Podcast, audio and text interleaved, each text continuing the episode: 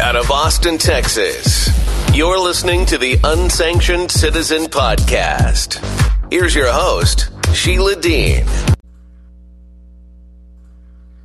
Hello. Trying to get some people in here. So if you'll bear with me, I'll just invite some folks.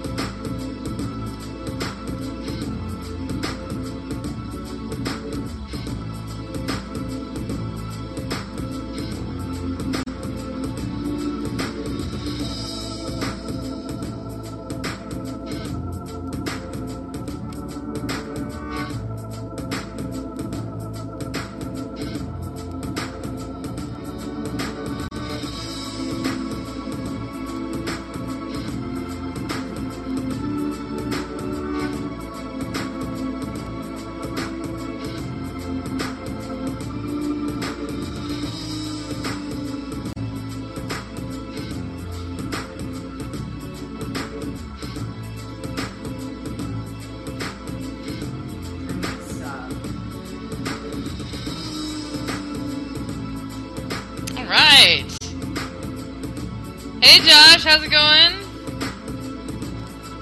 We are going to take calls tonight. I hope you know that. A little bit later.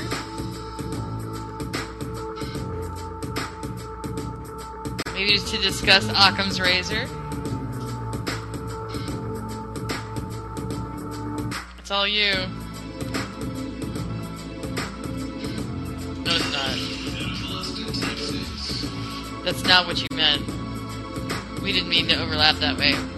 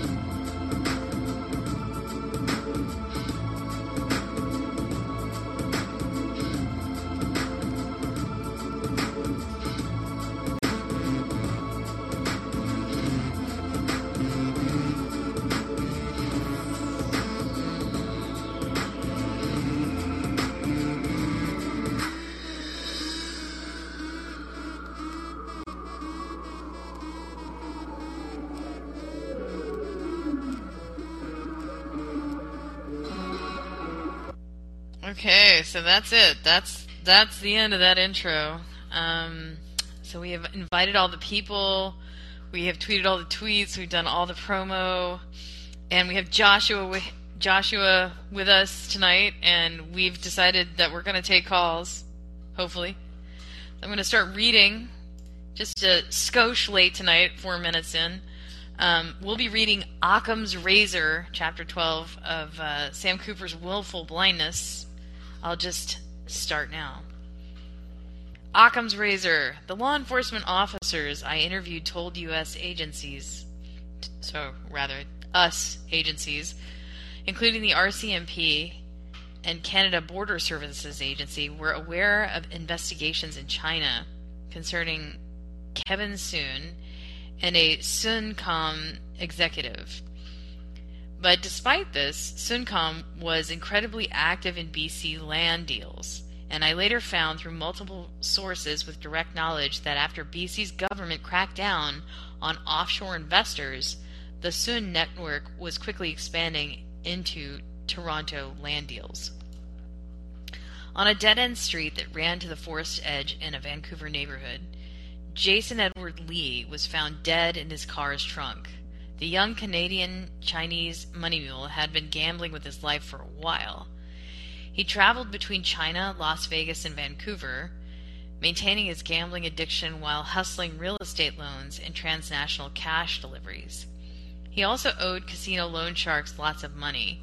In 2009, Jason had forged a power of attorney for his aunt, a hotel worker, and cashed a fraudulent loan for 265,000 against her Vancouver home. Jason's family claimed they didn't know what he did with the money, but they knew he was in trouble. In early May of 2010, he had walked into his mother's home disheveled, claiming that thugs had kidnapped him, drugged him, and left him in, unconscious in a Vancouver park. He was running out of time. The last time his mother saw him was on June 7, 2010. She called the police on June 17th to report Jason missing. She told police that some Vietnamese men had visited her home. They said Jason would die if he didn't pay his bill soon. Police found Jason's car on June 19th and opened the trunk. It was a bizarre death. Jason was fully dressed and flat on his back, with his head resting on a stuffed teddy bear. There was a plastic bag pulled over his head, and his hands and feet were bound with zap straps. The two two used heroin needles were found lying beside the car's tires. Jason's family said he had no history of heroin use. The coroner found that he had died of heroin toxicity and suffocation. But they couldn't determine Jason's cause of death. Police believed that because Jason was a gambling addict, in way over his head, he had killed himself and staged it to look like a hit, hoping to win his family an insurance payout. In other words, for an inveterate fraudster, one final desperate act of fraud. The theory didn't make a lot of sense to me, maybe Jason had decided to take his own life before someone else did, and perhaps he pra- he hoped to pay his mother back for fraudulent real estate loans he had saddled her with. But to me, it was similar to the jumble of facts surrounding the botched Las Vegas cash transfer that Jason undertook with prominent Vancouver realtor um, shortly before his bizarre demise. The known facts raised as many questions as answered. Looking back, I, I know one thing. My September 2015 Vancouver province story about the cases, quote, inside the world of BC's top realtor, a deep pool of mainland Chinese buyers, a dead froster, and a forfeited license, assembled many of the big Vancouver model puzzle pieces that I would fit together in September of 2017. I had stumbled onto Jason Lee's case when a tip came in that Julia Lau a realtor making enormous fees selling luxury homes to Chinese buyers, had quietly forfeited her real estate license in 2015. I already knew that Julia Lau was big. She had come from Hong Kong and started real estate selling in 2005. By 2008, she was making 400,000 per year. After 2010, as cash from China flooded in, she was reportedly selling over 100 luxury homes per year. These were mansions that often cost well over 10 million. In one interview, Lau had told me her Chinese clients were flying into Vancouver for Chinese New Year every January and driving prices higher. They did not need mortgage loans, she said, because they bought homes with cash. So I learned I searched BC courts looking for Lau's name. One 2012 federal court file was a gold mine. Julia Lau has sued Canada's public safety minister for the return of $130,000 in cash seized from Jason Lee at the Vancouver airport as suspected proceeds of crime. But the federal judge upheld the Canadian government's anti money laundering seizure. Given the totality of the background of this case, it is hardly surprising that the minister had suspicions as to the source of funds and the flow of monies, the judge wrote. There is a clear and rational basis for the minister's concern. Julia Lau's battle with Canada's anti money laundering officials started in April 2010. The judge wrote when she hired Jason Lee to buy a used 2008 Porsche Turbo Cabriolet in Florida. According to Lau's version of events, Jason Lee was to be paid 10000 to buy the yellow Porsche in the United States and ship it into Vancouver. But Lau's legal findings, which he showed claimed 690,000 in income in 2009 provided no explanation of why she wired US 133,000 Bank of Nevada accounts at the Wynn Casino Resort in Las Vegas in order to facilitate Jason Lee's contract to buy a used Porsche in Florida. Curiously, the money was to go into a casino cage depository, the judge wrote.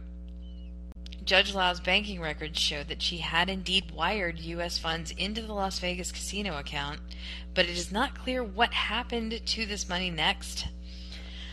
Um, according to Julia Lau, Jason Lee claimed he had purchased and shipped a Porsche 911 to her with his own money. And so he had wire transferred Lau's 133,000 back to her. It turned out that neither the Porsche nor the 133,000 in funds arrived in Vancouver. For unexplained reasons, Julia Lau took another $100,000 cash from her American security lockbox and gave it to Lee. And she obtained a $50,000 cash loan on April 28th in Vancouver from a man named Mylan Chen. Chen was a pharmaceutical and real estate development tycoon from Guangdong who happened to be making a major real estate investment in Vancouver and buying many opulent mansions. And from the cash in her own safe and the cash loan from Mylan Chen, Julia Lau said she gave 133,000 cash to Jason Lee on April 30th, and Lee set out for Las Vegas again. But before Jason Lee could board his flight to Las Vegas, he was flagged by Canada Border Services agents with a 133,000 in undeclared cash. In an airport interrogation room, Lee told CBSA agents that the cash they had seized from him included 30,000 from a loan shark and 100,000 from Julia Lau. Jason Lee told the agents he was involved in a fraudulent high-end car sales, so he had to leave the airport empty-handed and go back to Julia Lau. According to Lau, Lee visited her on the night of May 1 to tell her the bad news. Canada had seized the $133,000 in cash as proceeds of crime. Julia Lau maintained that Jason Lee had stolen her money and the government refused to return the stolen money. But in 2012, the federal judge said that because Julia Lau had kept the 100,000 in cash that she gave to Jason Lee in her American Security home safe, it created an undocumented void between the legitimate origin and the seized funds. An accrued loan document for $30,000 cash written up between Julia Lau and Guangdong tycoon Mylan Chen raised as many questions as it answers the Canadian judge found. And there was also the question hanging that Lee said this $30,000 came from a loan shark. What happened to Jason Lee from May to mid June 2010 is also an undocumented void. His death remains a mystery, according to the BC Supreme Court judge that handled a separate case. In 2016, the judge ruled that Jason Lee's mother and aunt had to pay a mortgage investment corporation 246,000 because Jason Lee had taken out the fraudulent loan against his family's own real estate assets. After the province published my story, Julia Lau took strong exception and maintained that she had no connection to any wrongdoing in Jason Lee's case or in Canada's anti money laundering action against her. But there was something else I found in Lau's court file. In 2013, she had sued a real estate broker claiming she didn't receive her full commission for selling a $10 million Burnaby mansion. The buyer was a Chinese construction tycoon and real estate developer named YZ. In September of 2017, I found YZ's name on a list of 36 River Rock Casino VIPs investigated by Ross Alderson's team at BC Lottery Corp. Alderson had connected these whale gamblers to Paul King Jin's alleged transnational money laundering operation. So, this is the point. In 2015, I had no idea that Julia Lau's clients included China, Chinese VIP baccarat players, such as Mylan Chen and YZ, men involved in major BC land deals, and connected to massive suspicious tr- cash transactions at River Rock Casino. But my September 2015 story about Jason Lee and Julia Lau had all the flags casinos in BC and Las Vegas, undeclared cash, complex transnational deals involving luxury vehicles, of course, Vancouver, mansions, lockboxes, and real estate professionals that acted like junket agents for Chinese tycoons. Crude private lender promissory notes, forged banking, and mortgage documents. Loan shark death threats, heroin needles, and the mysterious death of a transnational money mule with a bad gambling habit and side hustles, including shipping high end sports cars between Canada and China and the United States. I have to be very clear. Julia Lau stated categorically that she had n- done nothing wrong in the circumstances. A story, she wrote, attempted to link my success to allegations of money laundering, malpractice, and the unfortunate death of a person who the RCMP said committed suicide. These allegations against me are completely untrue with no basis in fact. Indeed. But many of the players and scenes surrounding these, this case foreshadowed the Vancouver model. Before the Vancouver model had a name. Dot, dot, dot. My investigative mindset starts with a mode of questioning known as Occam's razor. Often the simplest explanation is the right one. In 2015, Vancouver real estate was skyrocketing, and all indications pointed to a capital flight from China. And yet China had strict export controls of 50,000 per year per person. Chinese citizens could take no more than $50,000 outside the country each year. So how was all this money ending up in Vancouver? My instinct was to follow the big money and the big players. In private, big developers told me about 30 cents of every real estate dollar in BC came from mainland China. The realtors in Vancouver were aiming their marketing at Chinese investors. There was a speculative frenzy. In private, realtors would talk about buyers with the suitcases of cash. But when they were quoted in newspaper stories, most BC developers and big politicians denied offshore investment was a factor in Vancouver real estate price, prices. Sorry. The vehement denials tended to make you think offshore money was actually the primary factor driving prices. You only had to look at a historical price chart for Vancouver homes. Clearly, prices started to curve above the trend line in 1988, and they never came back. This was right around the time of the Expo 86 when big chunks of downtown Vancouver were sold to the Hong Kong tycoons Stanley Ho, Chang Yu Tung, and Li Ka-shing. At the same time, most in Vancouver acted like pennies were raining from heaven. But a Vancouver professor named Donald Gutstein found the social credit government of the day had sold Expo 86 lands for pennies on the dollar. This was about one sixth of downtown Vancouver. The Washington Post did a story called The New Hongs of Vancouver. The reporters detailed how Canada was courting big money from Asia, and Toronto and Vancouver were being transformed but in different ways. Toronto was drawing mostly middle class migrants from Hong Kong, but Vancouver was welcoming Hong Kong's old money, fortunes that in some cases could be traced all the way back to the days of Jardine and Matheson. Foremost among wealthy arrivals is Li Ka-shing, the Post reported in 1992. Other big name Chinese investors in Vancouver include, include Stanley Ho Hung Sung, a Macau gambling and real estate magnate said to be worth 1.2 billion, Chang Yu Tung, Hong Kong's largest diamond dealer who owns the sprawling Ramada hotel ch- chain and Vancouver's Marriott Inn and New World Harborside hotels. This was fine for United States reporters to write, but my Vancouver Sun colleague, Doug Todd, told me that Canadian reporters of the era called the xenophobes or were called xenophobes or worse for daring to write about Hong Kong money. And the pushback, Todd told me, was directed by Vancouver developers.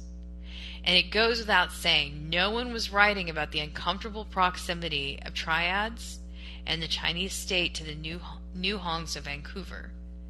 And 25 years later, when I really started drilling down into the story, the money was flowing straight from the river's head, mainland China.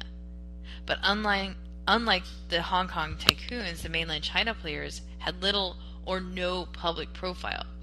In order to write this mystery money, I needed simple and clear evidence names, faces, bank accounts, and transaction methods.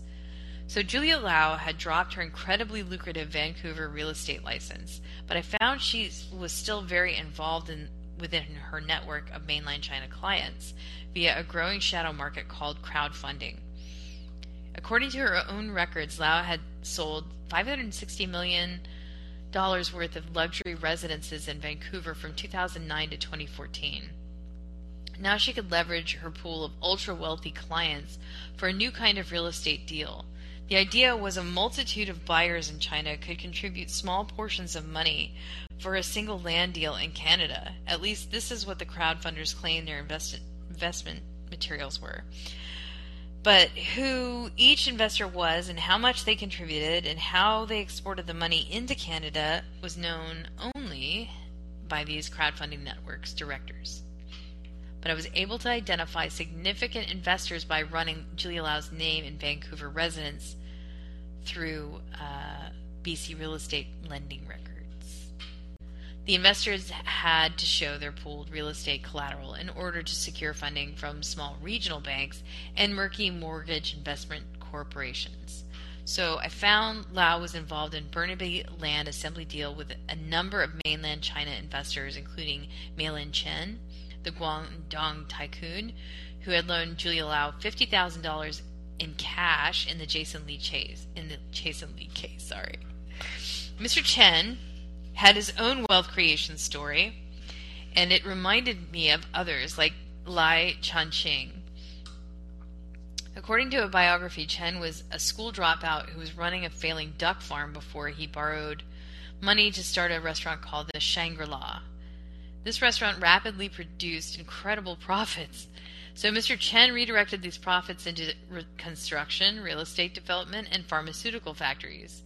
And somehow, around 2008, Mr. Chen started to export his incredible wealth into Vancouver. Through land title searches, I found that from 2009 to 2015, Mr. Chen's BC Land Holding Company had owned or flipped 13 properties worth close to 100 million. And one of those properties was a 50 million, 17,000 square foot Italian style mansion in Vancouver's posh Point Grey neighborhood. Another major figure in Julia Lau's crowdfunding network was a mysterious na- man named Hong Wei Soon, aka Hong Soon, aka Kevin Lin, aka Soon Hong Wei, aka Kevin Soon. By researching lending networks connected to Julia Lau and Mei-Lin Chen, I found that Kevin Soon was the linchpin between many real estate investments or investors and landholding companies. I made a call to commercial real estate agents and found that Mr. Soon and his network of mainland China investors were involved in many BC land assembly deals. But I was told the conglomerate of Chinese investor, investors didn't speak to reporters in Canada. One of the, Mr. Sun's primary investment vehicles was the company called Sun Commercial, and Julia Lau was listed as Vice President of Sun Crowdfunding Holdings Ltd. Limited. I started to put together a network map of the major and minor investors linked to Suncom and and its associated companies, which included an oil company that was claimed to have 1 billion invested in the United States and Canada. But the real estate and oil companies didn't seem to be producing many new homes or barrels of oil. They appeared to be amassing land. From what I could see in Vancouver's Sun's the Soon's business model was that many residential property owners had aggregated their mansions and condos in pools of collateral. They were using residential real estate to secure loans, and they would use these loans to assemble and land for rezoning. Basically, they seem to be leveraging single family properties to build condo towers, and for some reason, casinos and cash always revolved around the big players. Sometimes they would sit on an assembled land, sometimes they would flip it to developers from China. By collecting land records into a database, I found that well over 500 million BC property had been bought and sold through companies related to Kevin Soon. I could see flags surrounding investors by running their names through civil court records, land title records, and lending records. Some names were often spelled with multiple variants in BC real estate documents. A big red flag. They could have been attempting to avoid detection from tax and anti money laundering authorities.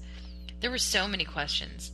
And why could they not take a call from a reporter to explain their developer plans? After filing a number of stories from the province on various Sun commercials, Sun commercial deals in 2016, I profiled Kevin Sun for Postmedia News and summarized my findings. Quote, in an era where many BC real estate titans seek the media spotlight in person to market their projects, Kevin Sun prefers the shadows. After, but after examining many hundreds of pages of corporate, legal, and land documents connected to Kevin Sun, a visual metaphor helps to focus the picture. Revolving around Sun are a handful of key people, luxur- luxurious homes, and Metro Vancouver properties with high rise potential. The people, homes, and land are connected to about 14 investment companies in highly fluid relationships where personal names, corporate locations, and company names and directorships constantly change. End quote.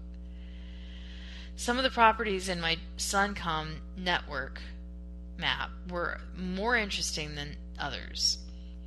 Let me read that again. Some of the properties in my Suncom network map were more interesting than others. One of the director's addresses, a Tudor style, Tudor style Vancouver mansion, was bought by Kevin Sun's um, business partner, Richmond real estate agent named Denise Shea, after a previous owner, Big Circle Boys heavyweight Raymond Hong Chow, was executed outside of his front gates in 2007. Before his unsolved murder, Raymond Chow had been Betty Yan's boss. He was one of the top heroin, methamphetamine, and chemical precursor importers in Canada, with criminal links to China, Hong Kong, the United States, and Australia. Had Chow lived, sources told me, he would now have equivalent status with Big Circle Boys Chi Lop-Si and Kwok Chun Tam. And there were 9.5 million gated mansions in Richmond, an opulent rural estate with equestrian quarters that I found was referred in BC Lottery Corp investigation records regarding illegal casinos. The records were heavily redacted and didn't explain why investigators were interested in this mansion. I had more than a few clues to work with. Another tool in my investigative uh, mindset is pattern recognition. When you see enough flags and enough con- connections, you can make something like an intelligence assessment, which can guide your search for evidence. In the network you are looking at, transparent or totally opaque? What could be the network's primary objectives, secondary objectives, and so on? Why does it exist? Many of the answers follow after you identify the big fish. I had some ideas about Kevin Soon of Richmond, BC, but there was a huge gap in my knowledge of his background in China. And Fabian Dawson knew someone that could help me out. As deputy editor of the province, Dawson was often in the loop on my probes and of mystery money from China. He had been following similar files on Hong Kong tycoons since the 1990s. As I continued to probe Vancouver real estate, Dawson informed me that he was handling tense phone calls from two of the most politically connected condo developers in BC. These businessmen were angered with my reports questioning real estate investment from China and they tried to have me sidelined. I was aware they were at they were at top advertising accounts for Vancouver newspapers, but Dawson knew I was asking the right questions. While I was collecting information on Kevin Sun's business interests in North America, he knew his source, former RCMP International Organized Crime Unit Commander Kim Marsh, was simultaneously conducting an international investigation of Sun Hongwei. Dot dot dot. Through his enforcement sources with access to intelligence in Hong Kong and China, Kim Marsh had learned that Sun Hongwei was connected to investigations of a $500 million banking scandal at Industrial and Commercial Bank of China. And a very familiar pattern had preceded Sun's rise as a tycoon. He was born in uh, Changchun, Jilin, in June of 1968. He was a fashionable young hairdresser who plied his trade in Jilin City until 1988, and then, while in his mid 20s, he caught a significant break. Reportedly, his life was turned around at this point by a close associate whose mother was a senior bank officer at the Jilin branch of the ICBC, an IPSA international investigation file said. And in the 1990s, Soon somehow rapidly amassed many former state owned industrial assets in Jilin. Within a few years, Sun's Jilin conglomerate included at least 14 companies that had acquired semiconductor plants and various factories as well as pharmaceutical and retail chains. But there were many red flags according to Jilin banking eh, according to a Jilin banking loan audit. Sorry, excuse me. I found that in November 2000, Shenzhen Stock Exchange announced that Sun Hongwei and the Jilin Pharmaceutical Group were judged by Jilin City People's Court to have violated civil law in a company merger involving the possession and use and disposal of a Jilin chem- chemical plant. And Caixin, the Chinese investigative magazine that reportedly had excellent sources with China's national police, reported that Soon was connected to dubious venture agreements for a business that does not exist. Also, Kim Marsh's files show that Soon was powerfully connected in northern China. Political exposure, open source findings determined that Song Hongwei, Song, Soon Hongwei, excuse me, chairman for Jilin Hengye Enterprise Corp Company, was former representative of the National People's Congress for Jilin City in 2001. Regardless, in 2001, Soon, Soon's Jilin conglomerate was counted among China's top 100 private private enterprises. But around 2000, a nationwide loan audit of ICBC, which is the largest bank in China, allegedly revealed irregularities in the Jilin branch in connection to Sun's many companies.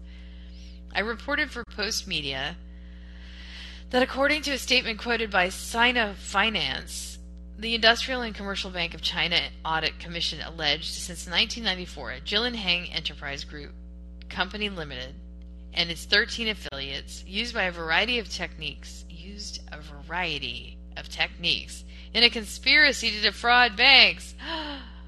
By the end of 2002, the group's total industrial and commercial Bank of China provincial branch loans stood at 2.8 billion yuan.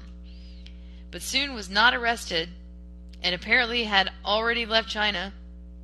There was lots of mist surrounding Soon's path to Canada. His residency card indicated that he was a Chinese national, and it was marked 0405 of 2001 Vancouver. But a social insurance card appeared to have been issued in an Atlantic province, possibly Prince Edward Island. I talked to several Mandarin speakers who knew the man personally and knew of his business. Kevin Sun had been here for a while, one Richmond politician told me. He's pretty good at staying out of the spotlight. Another source told me Kevin Sun had arrived in Montreal in 2001, but found it to be too cold and settled in South Vancouver before relocating to Richmond. In Vancouver's Chinese community, it was believed that Sun had incredible wealth in China. He reported reportedly liked bragging about it, but no one could say how he transferred his wealth into Canada. One of Sun's real estate associates told me, though, that Sun was just continuing in BC with methods he used in northern China.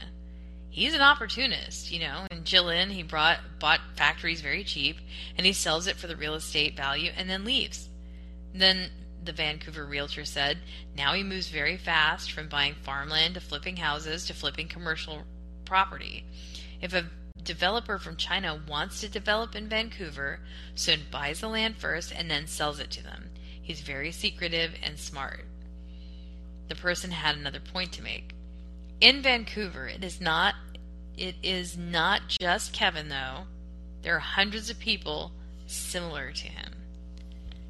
This was a statement that all my credible intelligence sources, whether it was law enforcement, real estate development, or underground banking participants, agreed on. Hundreds. The law enforcement officers I interviewed told us agencies, including the RCMP and Canada Border Services Agency, were aware of investigations in China concerning Kevin Sun and a Suncom executive. But despite this, Suncom was incredibly active in BC land deals. And I later found through multiple sources with direct knowledge that after BC's government cracked down on offshore investors, the Sun network was quickly expanding into Toronto land deals. And this was the same network that Kim Marsh and I had profiled in July of 2016. The modus operandi outlined in this case is similar to some of the operations that are using the Canadian real estate market to launder money, Marsh said in the Postmedia news story. This situation begs many questions, including what happened to the visa vetting process, banking compliance, public company scrutiny, and regulators of all sorts. Mr. Sun did not agree to an interview regarding the July 2016 story allegations, but responded through his Vancouver lawyer. As far as my client knows, there are no Chinese police warrants in China for Kevin Sun under that or any name nor are there any RCMP files in relation to the same.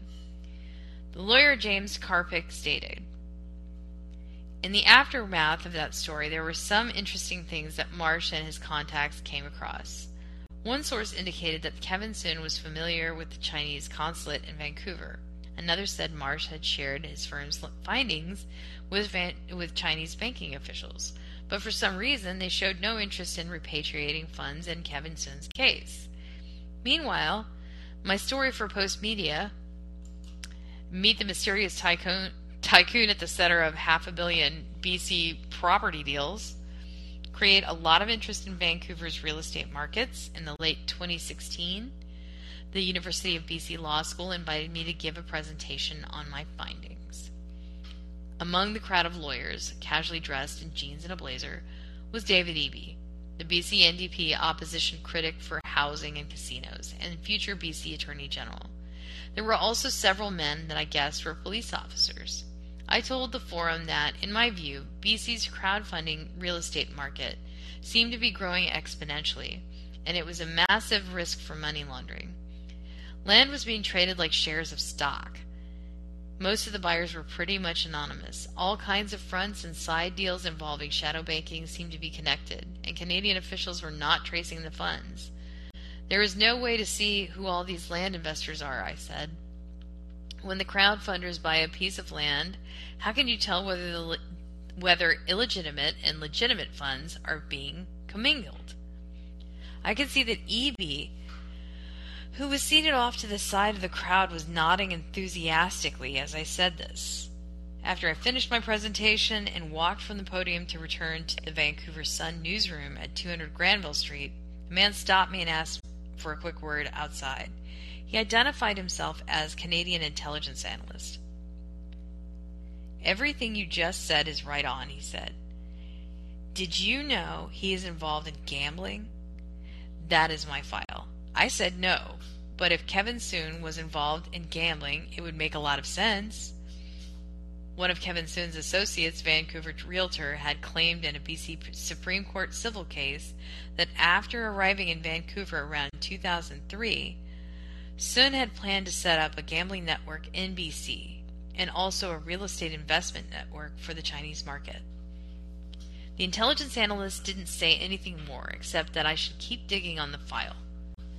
This type of person helped me understand how targeted freedom of information law requests in BC might shed light on a network of Chinese VIPs involved with the casino loan sharks in Richmond and mainland China and Macau. Dot dot dot.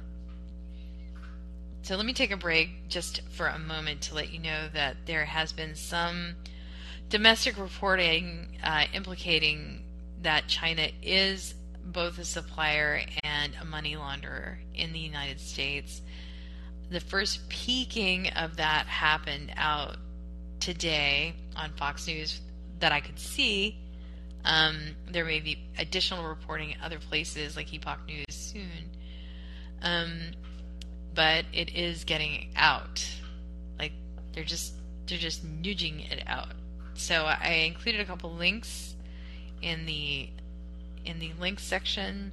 If you go to the box uh, that says unsanctioned citizen, there's three dots there. If you just push to the side, there's also a story about um, the mayor of Uvalde taking a hard line It's just a follow up story of some of the coverage that we've had here on the Unsanctioned Citizen. And so the gloves are off. And then the next one is The Dangers of Fentanyl. And that is a series um, on Fox at this time. Okay, so I just wanted to, to stop and indicate those news links that have some relevance to the reading material. And I'll just continue here with chapter 12, Occam's Razor. So I was starting to learn about the major players and their money, as the legendary U.S. hedge fund manager Paul Tudor Jones put, put it in 1987 PBS documentary, Trader. The whole world is simply nothing more than a flow chart for capital. I could visualize that picture, seeing mainland China as an ocean of money surrounded by a mountainous dam that was riddled with subterranean cavities. Money was flooding out through these underground tunnels and sluicing into a rapidly expanding balloon in Vancouver's residential property market. But how was the money actually getting into Vancouver real estate? When I talked about this with Marc uh, Cohodes, he said financial systems are basically no different than plumbing. There are pipes and tubes and valves handling the flow. You had to understand that well paid professionals, the financial gatekeepers, were manning all the faucets. So I needed step by step evidence in order to explain how the transactions between China and Vancouver occurred. I knew that investors often got involved in BC civil court cases revolving around real estate disputes, and lawyers informed me un- unprecedented numbers of cases involving investors from China were piling up in BC courts. I found that when the players fought each other in a court, they had to produce confidential records to argue their cases. And sometimes the British Columbia Securities Commission, a regulator usually responsible for probing Vancouver's prolific penny stock scams, got indirectly drawn into these real estate disputes. That's what happened in 2015 when a Vancouver dentist complained to the commission about getting fleeced in a gold mining startup scam. But dodgy gold stocks were just a minor money laundering solution, little pipe connectors for the industrial scale fraud at the heart of the case. For me, the case provided the most granular picture a Vancouver model real estate money laundering ever reported, minus the casino money laundering connections that I would later discover. The dentist, who I and my colleague Dan Fumano agreed not to name in our 2016 Vancouver province story, Follow the Money, explained his case in hindsight just like this. It just unveils a huge, intricate network. It also begets the question of what money fuels the, the Vancouver real estate industry. And in what light does it show how well the real estate profession is policed in this city? In simple terms, the case showed that Vancouver fraudsters duped investors into buying fake gold and oil stocks with anonymous bank drafts. And these anonymous bank drafts allowed mainland Chinese investors to deposit funds in top tier Canadian banks in order to buy real estate. The commission did not look at the broader picture but found the dentists were duped into a complicated transaction in which the dentist's bank draft was deposited into bank account of a woman with whom he had no connection and, in fact, had never heard of. I would later find the anonymous bank draft scam was widely used to launder money into BC Lottery Corp VIP gambler accounts. In the dentist case, the linchpin was Richmond Casino loan shark Shek Yin Chang a skillful player in the Big Circle Boys financial crime cells. Chang was a mode, sorry, a node that connected a large network of stock scammers, Richmond currency exchangers, and mainland China homebuyers, Vancouver realtors, and big Canadian banks. Through his hands, three banks dra- three bank drafts totaling $500,000 were deposited into a West Vancouver Bank of Montreal account in December of 2014.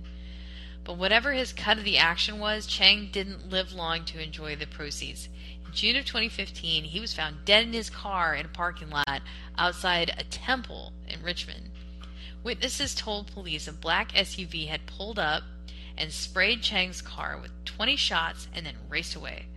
It could have been fallout from any number of money laundering transactions. Years earlier, Calgary Police's Economic Crimes Unit had caught Chen working in, for one of the many cells sent from Vancouver to Alberta with cash from casino accounts and to buy luxury clothing and electronics using counterfeit credit cards. Alberta police seized 47 fake credit cards from Chang and eight counterfeit driver's licenses and $16,000 cash. I went to my Chinese Canadian business sources in Vancouver to learn more about Chang. One woman in the insurance business told me Chang used Richmond real, re, uh, retail stores to sell luxury items stolen from across Canada. She said Chang also loan sharked and laundered money in the Richmond casino. She didn't see Chang as a gangbanger, though. He was standing between real, real business and gangsters, the woman told me. He washed the money and take percentage. He used to say, if money can solve the problem, then it is not a problem.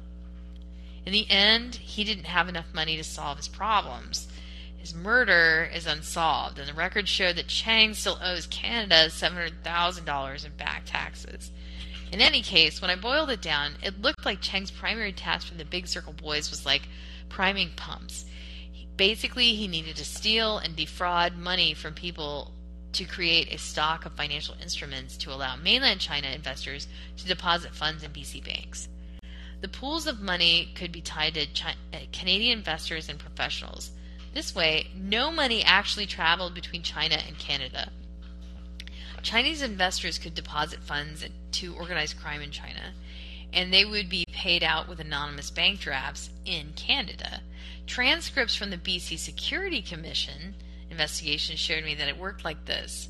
The Vancouver dentist wanted to make some quick money to buy an investment property for his family. At a party, he met a smooth talking investment pro who called himself Azim Virani. It was one of the many aliases that Virani used for his many stock trading scams. He told the dentist of Vancouver Gold Mining company was about to go public and the dentist could make up to 40% in two months. All the dentist had to do was give Virani a bank draft for 120000 and Virani would take care of the rest. To seal the deal, the dentist met Virani at a steakhouse in the Shangri-La Hotel, a luxury condo tower across the street from the Trump Tower in Coal Harbour. The dentist was confused about one thing. Why did he have to sign the bank draft for his gold stock investment? In the name of Xionghyang Chang. Ah. He had no idea who this person was. Bro, I do this many times and in lots of different ways, Virani said, explained to the dentist. It helps me fly under the radar for um, tax purposes. The dentist accepted Virani's ex- excuse and filled out a bank draft on December 17th, 2014. And the stock scammer gave the 120 $1,000 bank draft to Shek Shekying Chang. The dentist told investors he never dealt directly with Chang, but knew him. I met him a couple times, and the way I've described him to friends is that I've talked to about him with somebody who'd be able to look you in the eyes and stab you without blinking, the dentist said.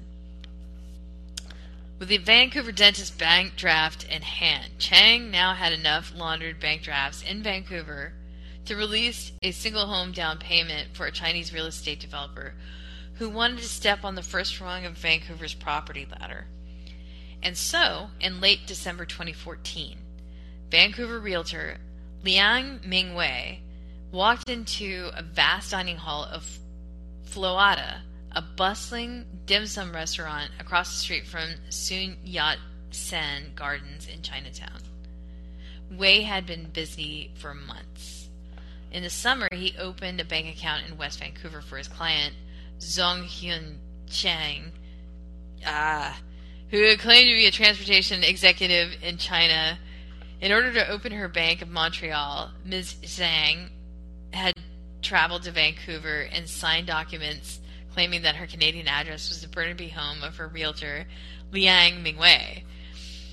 And the pair had BC land titles adjusted, adding Zhang's name to mortgage documents on which she claimed to be a homemaker. And her banking documents claimed she was a Canadian citizen. All of this is false, but it was necessary for Xiong Tiang, I think that's how you say it, to skirt Canada's money laundering and tax laws. As a realtor, Liang Mingwei, which is so much easier to say by the way, had advised Zhang's that Vancouver's property market was skyrocketing. She needed to deposit 500,000 into a Canadian bank right away to fund a down payment and secure financing. When investigators asked Wei why he went through this elaborate transaction to transfer money from China to Canada, he answered matter of factly, "The bank in China doesn't provide this kind of service." He didn't explain that a transfer of 500,000 from a Chinese citizen to Canada is 10 times greater than the uh, $50,000 annual limit permitted under China's laws. In corporate records, I also found that Ms. Zhang had set up a Vancouver real estate development company in December of 2014 and in March of 2015. Liang Mingwei signed with the company for a lease on a 2014 Rolls-Royce Ghost, which retailed for 360,000. The main transaction involving Mr. Wei took place in Chinatown. The owner of RTY International Currency Exchange in Richmond called Mr. Wei and said that Ms. Zhang had deposited 3 million yuan in a Chinese bank, and now she had 521,470 in Canadian funds ready to be paid out in Richmond. But the currency exchange owner told the realtor it was better not to exchange Ms. Zhang's bank drafts as RTY International. Mr. Wei was directed to meet Richmond Currency Exchange owner's brother, at a table inside Floata. The busy dining hall would provide cover for an obscure exchange.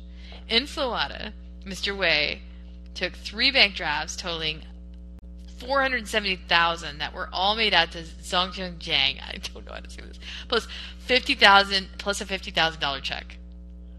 All three of bank drafts came from separate victims, including the Vancouver dentist. The funds were deposited in Zhang's West Vancouver bank, and she was ready to buy a home. There is no record that anyone involved in the real estate transactions faced consequences because the BC Securities Commission was not responsible to regulate the business uh, at the heart of the fraud. But in my story, I made sure to include a transcript of the Commission's interview with Ms. Zhang when her BMO account was frozen during the stock fraud investigation.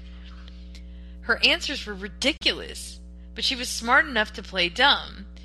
When she asked why she falsely claimed Canada as her residence when opening a BMO account, I don't remember. Perhaps at the time the bank clerk suggested that to put Canada down.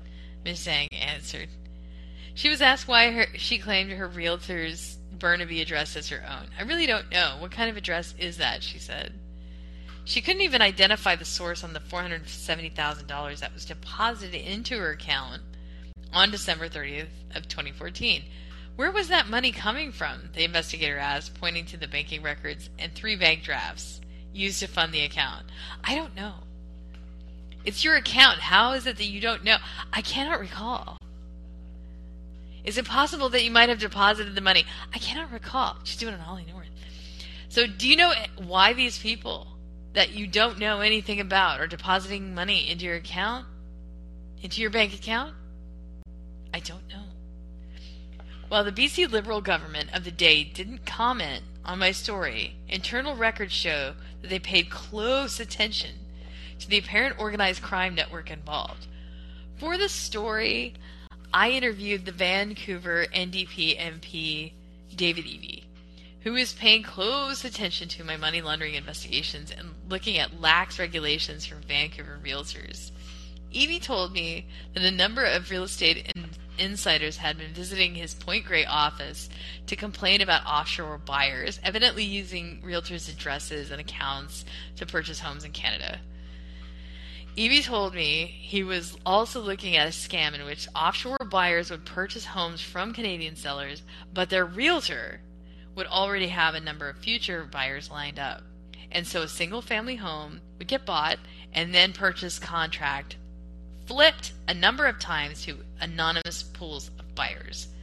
It was driving up prices rapidly, but also, As one Vancouver realtor told me, creating these perfect vehicles for laundering money. I was really troubled by the facts in your case, Eby said in an interview. And I am concerned this is not a one off situation, and this could be a systemic, regular practice. And I found that Eby was right. Not only that, it seemed that by following the money from China, you always end up with this interrelated network of players, and the bigger the player, the more nodes they are connected to. In the case of Zhang Yun Zhang, I eventually found that her real estate development company interfaced with several real estate developers with direct connections to the Chinese Communist Party. Ah, dot, dot, dot. So, the Shek Yin Chang and the RTY financial case was only one real estate transaction, but it pointed to a vast network and a method of skirting China's capital export laws. You have money in China. You want to buy something in another country. So you go to an organized crime.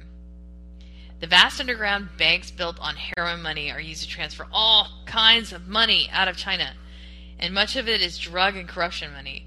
But some of it is more or less legitimate income. Whether you are a fentanyl dealer or a computer programmer, it doesn't matter. You make a deposit in China and you get a credit from the criminal bank. At a later date, the criminals pay you out in the West. And how did you get paid out? The Shek Yin Chang case showed me that casinos and currency exchanges were used like ATMs. Woo! and my sources in criminal intelligence would talk about the Golden Mile. Someone wants to come in. Yes, Sophie. Okay. So, vast networks. Okay, and my sources in criminal intelligence would talk about the Golden Mile. It was actually a circle a couple of blocks surrounding the junction of Number 3 Road and Westminster Highway in downtown Richmond my sources said that this was the epicenter of Chinese underground banking in North America. Many of the businesses that I flagged in my Vancouver model maps RTY Financial, Silver International, Phantom Secure, Guo Law Corporation, all within a five minute walk. And that must have been very useful for casino gangsters lugging bags of cash and bank drafts. Some of my best sources knew that the Vancouver model firsthand. Some did shady business with the people I was writing about, some followed their laws of professions and resented colleagues that were getting ahead, playing dirty. Most of them couldn't speak openly, or they'd be blackballed by their condo developing colleagues. The best quote I ever published along these lines came from a Vancouver developer. He told me $300,000 of every 1 million spent in Vancouver real estate comes from mainland China. I own a business I drive a German sedan. I wear a handmade suit in Italy, and I drink good wine, he told me. The people I hang out with, these guys want every floodgate wide open. If we cut off the buyer source, they lose commission. There is a huge stake for a lot of people, local people, in keeping this thing going. And I often found that after publishing a story about offshore money, news sources would contact me in late 2016, I worked at the Vancouver Sun and got a tip from a knowledgeable lawyer about a case involving a Richmond law firm located dead center of Golden Mile. The Richmond lawyer Hong Guo, a former Chinese government employee who eventually threatened defamation litigation after I wrote six stories about her cases, claimed that her employees had stolen 7.5 million from her trust account. This had impacted conveyancing on a number of home purchases, and many buyers from mainland China sued the law firm. Guo claimed her employees had converted some of the funds into bank drafts, which they deposited into VIP, VIP gambler accounts at BC Lottery Corp Casino, and then converted to cash. I found that Zijin Li, the accountant she used in the case, had actually set up a shell company with Guo shortly before the massive trust account theft. That looked like a flag to me. Next, I found, according to court filings from another of the law firm's employees, Zijin Li had allegedly been running an undeclared cash account for the law firm. That was another big flag for me.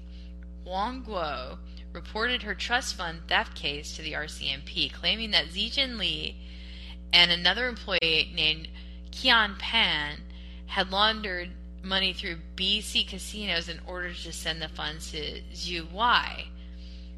And it occurred to me that this Guangdong city, connected by bridges to Macau and Hong Kong, was reputed to be Asia's supernode of underground banking. It was like the Bermuda Triangle of money laundering. Uh, uncountable trillions have dropped off the radar of the world's banking system through this black hole of financial crime. Sources in the RCMP said Hong Guo's story didn't add up, but they were intrigued that she had connections with police officials in China, and one of her employees alleged that Guo claimed her father was a People's Liberation Army official and real estate developer in China. It was a story that had more than a few people in Richmond had heard of from Guo. All of this was fascinating to my sources. From an intelligence assessment perspective, Guo was well connected in China and had handled massive transfers of funds between China and Canada. I decided to visit Guo's office and ask some questions myself. My first clue was a unique legal business was the security camera mounted by the reception desk. A sign with an exclamation mark warned patrons their actions were being recorded. I sat in Guo's corner office as she leaned forward in a wingback leather chair. Beautiful traditional Chinese landscape painting adorned the wall behind her, and there were jade art pieces and a lovely statue of a long necked crane. We were planning to do a story, so our long lens camera specialist, Nick Procaylo, was posted outside on number three road. I knew if anyone could get a photo of an unwilling subject, Procaylo would. I broke the ice with Guo by pointing to a line of photos displayed behind me. There was BC Premier Christy Clark, former Liberal Prime Minister Jean Chrétien, and future Liberal Prime Minister Justin Trudeau. Guo spoke proudly of the, of the pictures and said that he told Christy Clark to welcome more investment from China. I visited the office several times, and Guo invited Procaylo to come inside and take pictures. The interviews were progressively strange. Once, in the middle of my line of questionings about a case involving tens of millions of mystery funds from China flowing through Guo's legal trust account, she started to cry. She said she feared that some men were taking advantage of her vulnerability. I don't mention this anecdote to make fun of her. It was highly unusual behavior for a wealthy professional. It seemed like a theatrical flourish aimed at gaining sympathy, but I was able to collect some interesting answers before our discussion ceased with her personal legal threat letter that included capitalized sentences and exclamation points. Before threatening to sue me, Guo admitted that she had a close relationship with police in Zhuhai and the next time I would see her was in late 2017 at a strange press conference in her office where she announced her investigation with Chinese police had resulted in the arrest of Zixin Li and Qian Pan. Li's family would later reportedly request assistance from Ottawa, claiming he was a, refused the recognition of his Canadian citizenship by the Chinese authorities and that he faced unfair and inhumane treatment in a Chinese jail. Meanwhile, in late 2016, a Mandarin speaking businessman in Richmond contacted me. He said he was following my extensive reporting on Guo's trust fund theft case. His expertise was in brokering subprime financing for real estate development in Richmond, and he quickly got my attention with a stunning allegation. He claimed that he had complained to BC Law Society about Hong Guo. But soon after making the complaint, he was visited by a couple of thugs who severely beat him. He claimed they were associates of a Richmond massage parlor owner named Paul King Jin. Furthermore, he said that he went back to the Law Society and reported that beating this beating allegation, he told me the Law Society didn't seem to take his allegations very seriously. So I repeatedly questioned the Law Society about these issues. It was very difficult to get answers. Finally, in 2020, I got this response confirming that the subprime mortgage broker, in fact, had complained of a beating. The Law Society can confirm it received a complaint, the response said. The complaint raised several issues, all of which all of which were investigated. The issues had sufficient information to support the disciplinary action, were referred to the discipline committee, and action was taken. In 2021, the response to my questions about this case and others, Guo wrote, I am unaware of any current Law Society investigation regarding me or Guo Law Corp, which concerns directly or indirectly Mr. Jin or his wife, Xiao Qi Wei. I'm also unaware of such investigation of complaints regarding money laundering, loan sharking, or any such criminality. With respect to the support assault of a person on a person who made a complaint, your email is the first time I have heard of such any such thing. Guo added, I met with Mr. Peter German during his BC casino money laundering investigation, and more recently with counsel from the Cullen Commission all were grateful for the small assistance I was able to offer, and there was never any suggestion of impropriety on my part. So in late 2016 was the first time I had heard the name of Paul King Jin, and his name was connected to the Guo's Richmond law firm, a business that had claimed to be transacting about 700 million per year in residential real estate, mostly for mainland China investors they were also involved in numerous commercial deals for mainland China investors scouring Western Canada for ocean ports, freshwater sources, industrial and mining assets, and jade. And they were involved in land assembly for condo developments. Roughly, I estimated that they were engaged in about 1 billion of investment per year in BC. And Hong Guo's firm was also involved in many civil disputes the case that intrigued me the most was the one involved subprime mortgage broker Hong Guo and a number of Chinese investors running funds through Hong Kong and the British Virgin Islands. And it involved a currency exchange that I had come across before RTY Financial.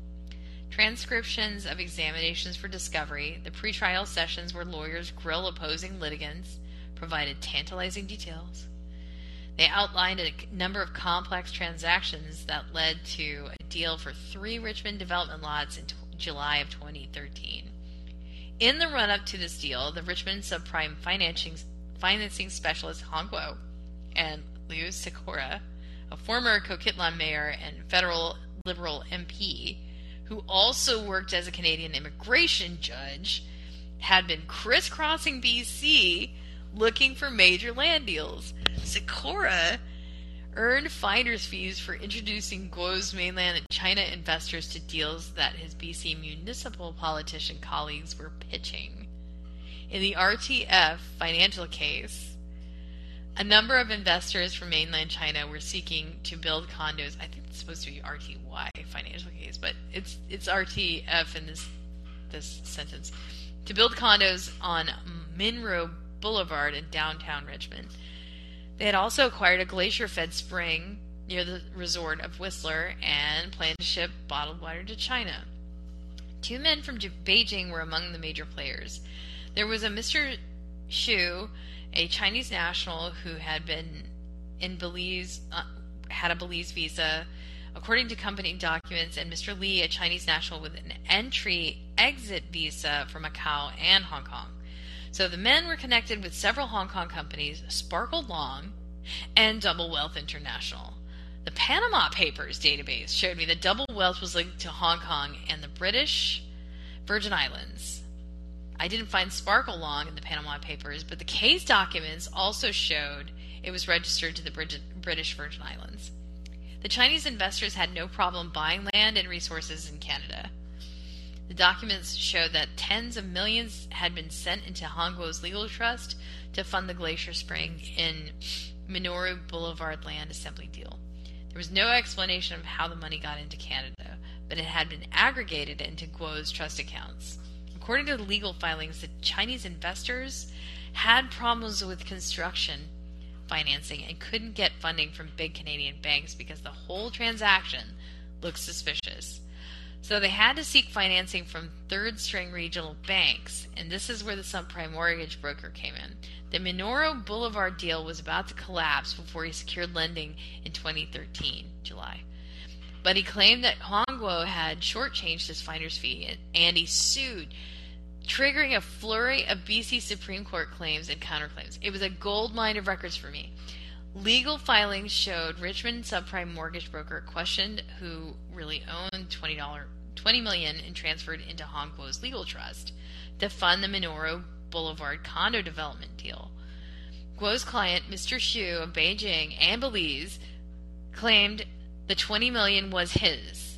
But records filed by a third investor, Mr. Yan, said most of the 20 million came from Mr. Li and the Hong Kong companies and known as Sparkle Long and Double Wealth International.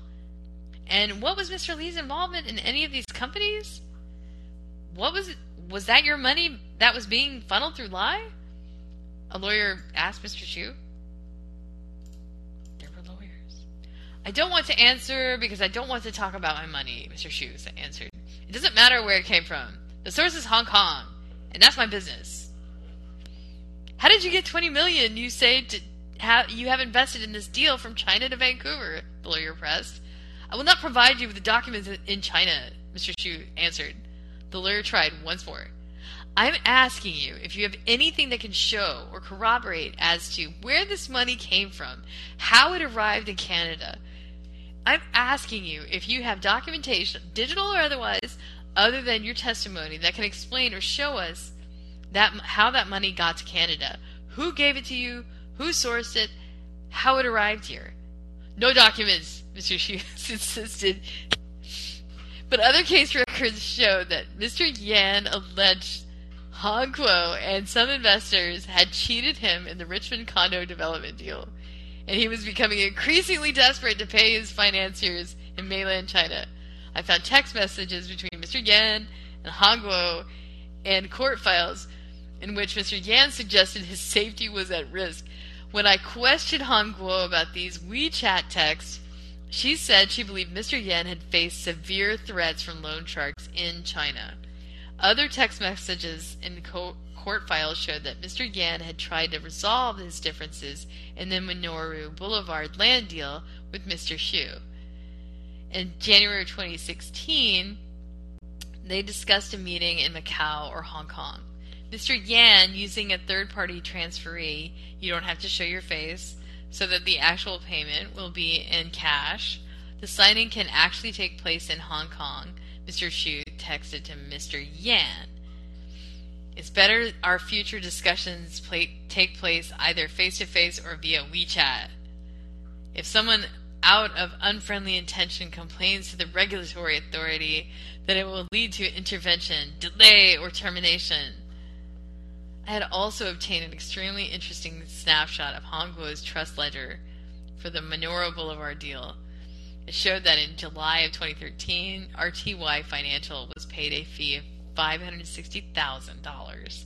For a long time, I didn't understand how RTY earned such an enormous sum.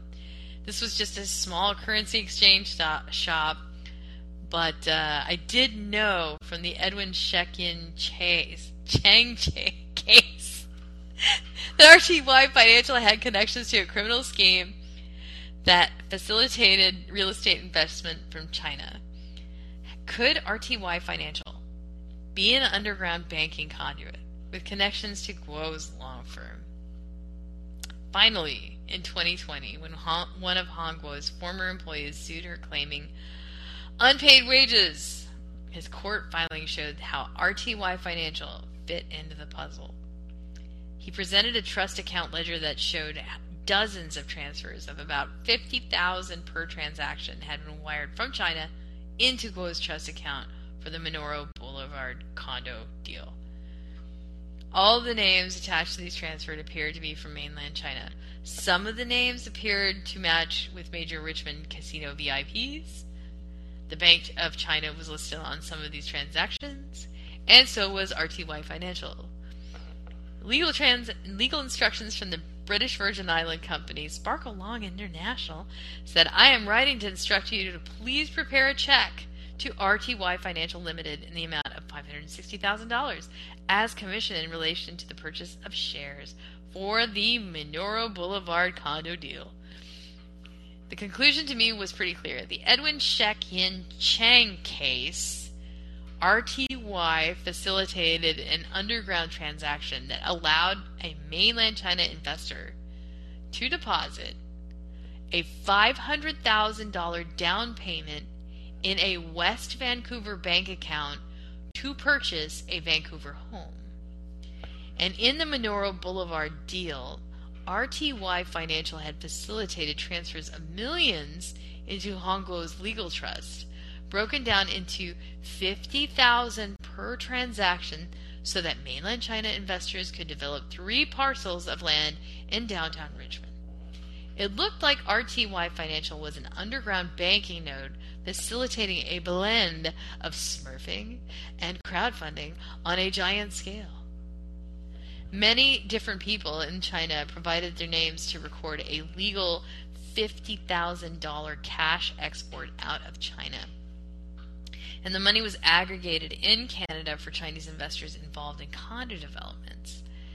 I reported on the Minoru Boulevard deal in the Vancouver Sun, focusing on the case to highlight broader problems caused by a Supreme Court ruling that ex- excluded Canadian lawyers from reporting suspicious financial transactions to FINTRAC. Adam Ross, the author of a 2016 study for Transparency, Transparency International, showed that about 50% of Vancouver's luxury homes are owned through opaque legal structures, told me candidate lawyers had failed at self policing. The law societies claim to have rules in place that prevent money laundering, but they are weak non transparent, and almost never enforced, Ross said. Unless the law societies demand more of their members and start enforcing those rules, billions of dollars will continue to be washed through lawyers' trust accounts without any consequences. Dot dot dot.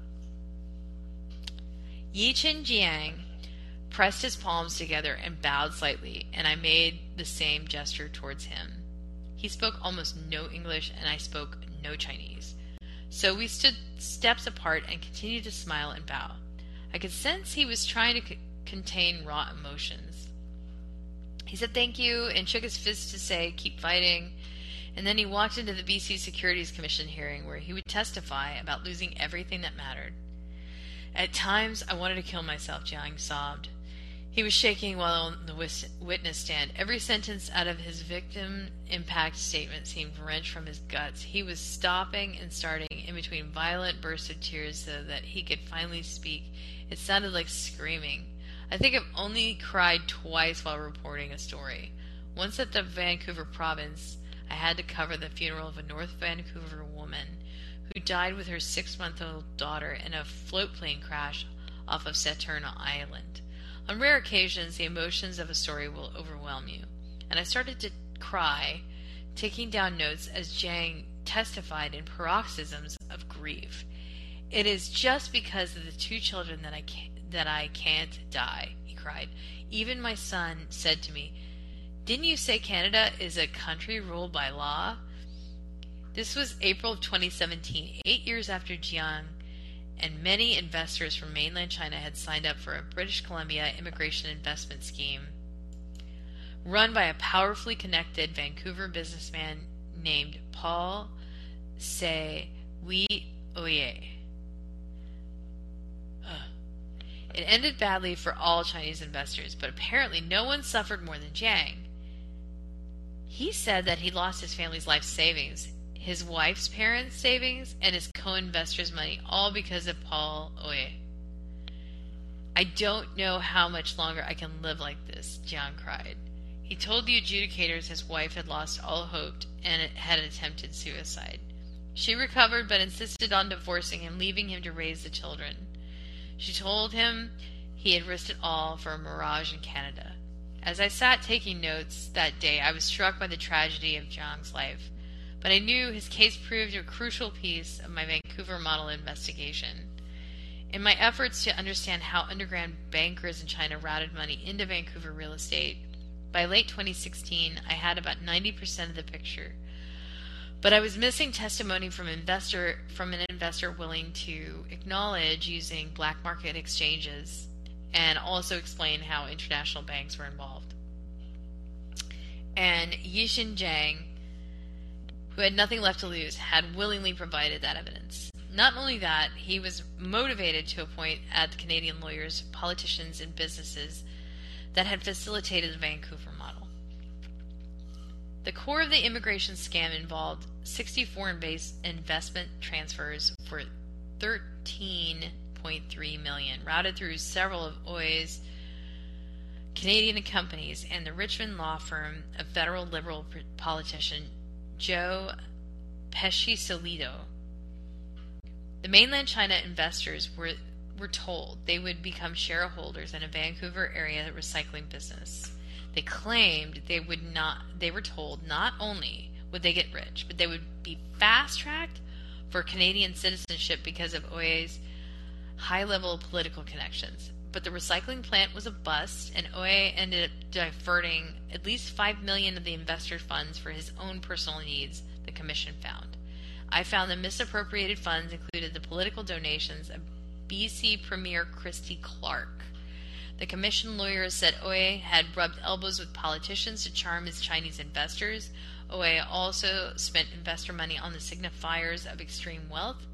He and his wife drove Bentleys and Lamborghinis, and that helped establish his international reputation, and it worked.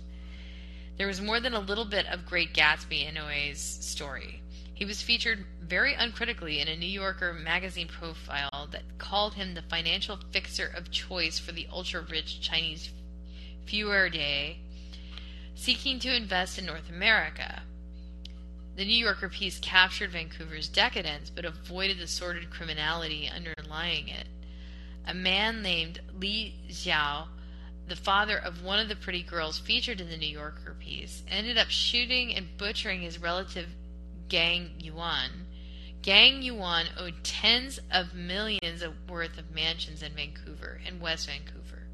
I also found he was a coal mining mogul tied to a big corruption case in Yunnan and I obtained a massive link chart that indicated Gang Yuan was one of the shady tycoons connected to a vast RCMP investigation into international wildlife poaching and casino money laundering junkets in BC.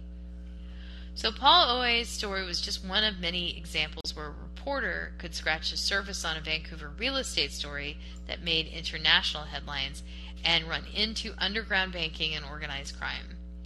But not all of Paul Oei's clients were ultra wealthy. Yi Cheng Jiang's case showed me that citizens with relatively modest wealth sometimes took an unfortunate risk to spirit their savings out of China. They had to rely on organized crime, and sometimes they got burned. I chose to focus on Jiang among many other investors because his legal filings included confidential banking records that detailed HSBC wire transfers into Canada, and Jiang provided a ledger that in- indicated millions of suspicious transactions into the trust account of Joe Peschisolido's law firm. So, with the help of my Mandarin speaking colleague Chuck Chiang at the Vancouver Sun, we got Yicheng, Yicheng Jiang's side of the story. Jiang told us that when he met Paul Oei in 2009, Oei and his beautiful wife exuded sophistication. They picked up Jiang in a Bentley and drove him to the Richmond office. Oei showed the Chinese investors clippings from a what, What's In magazine article showing Oei receiving a BC Liberal Party award from Premier Christy Clark. The article named the immigration and recycling companies that Oei used in his scheme. It also showed Oei and his wife posing with Donald Trump. Oh my God. And then mentioned their tie to the government very clearly, Jiang told us. Oei mentioned the BC Premier and high level federal ministries had very special relationships with him. And he mentioned Christy Clark and he mentioned some MPs, including Joe Peschisolido. Other investors later corroborated what Jiang told us. Oei said that this project received strong support from the provincial government And he showed us a lot of photos of the lady premier, Investor Wei Chen uh, testified in the Securities Commission hearing. He said the BC government would use this project to go to China to attract immigrants. Jiang said the lure was set even deeper one night in Richmond when investors met with Oei and Peschisolido at a Chinese seafood restaurant. It was a legal trust of Pesci, Peschisolido and Company and the Richmond federal politician's stature that provided an extra layer of confidence, Jiang told us. Paul Oei talked to us about this trust account and he told us this lawyer is a very famous lawyer in Vancouver and Canada, Jiang said. The problem was getting 4 million to invest in Oei's recycling plant out of China and into Canada. Jiang told us he's persuaded to become a point man for six other investors like the crowdfunding concept we have in China. We talked to Paul Oei and he said there's a rush to invest in this project, Jiang told us.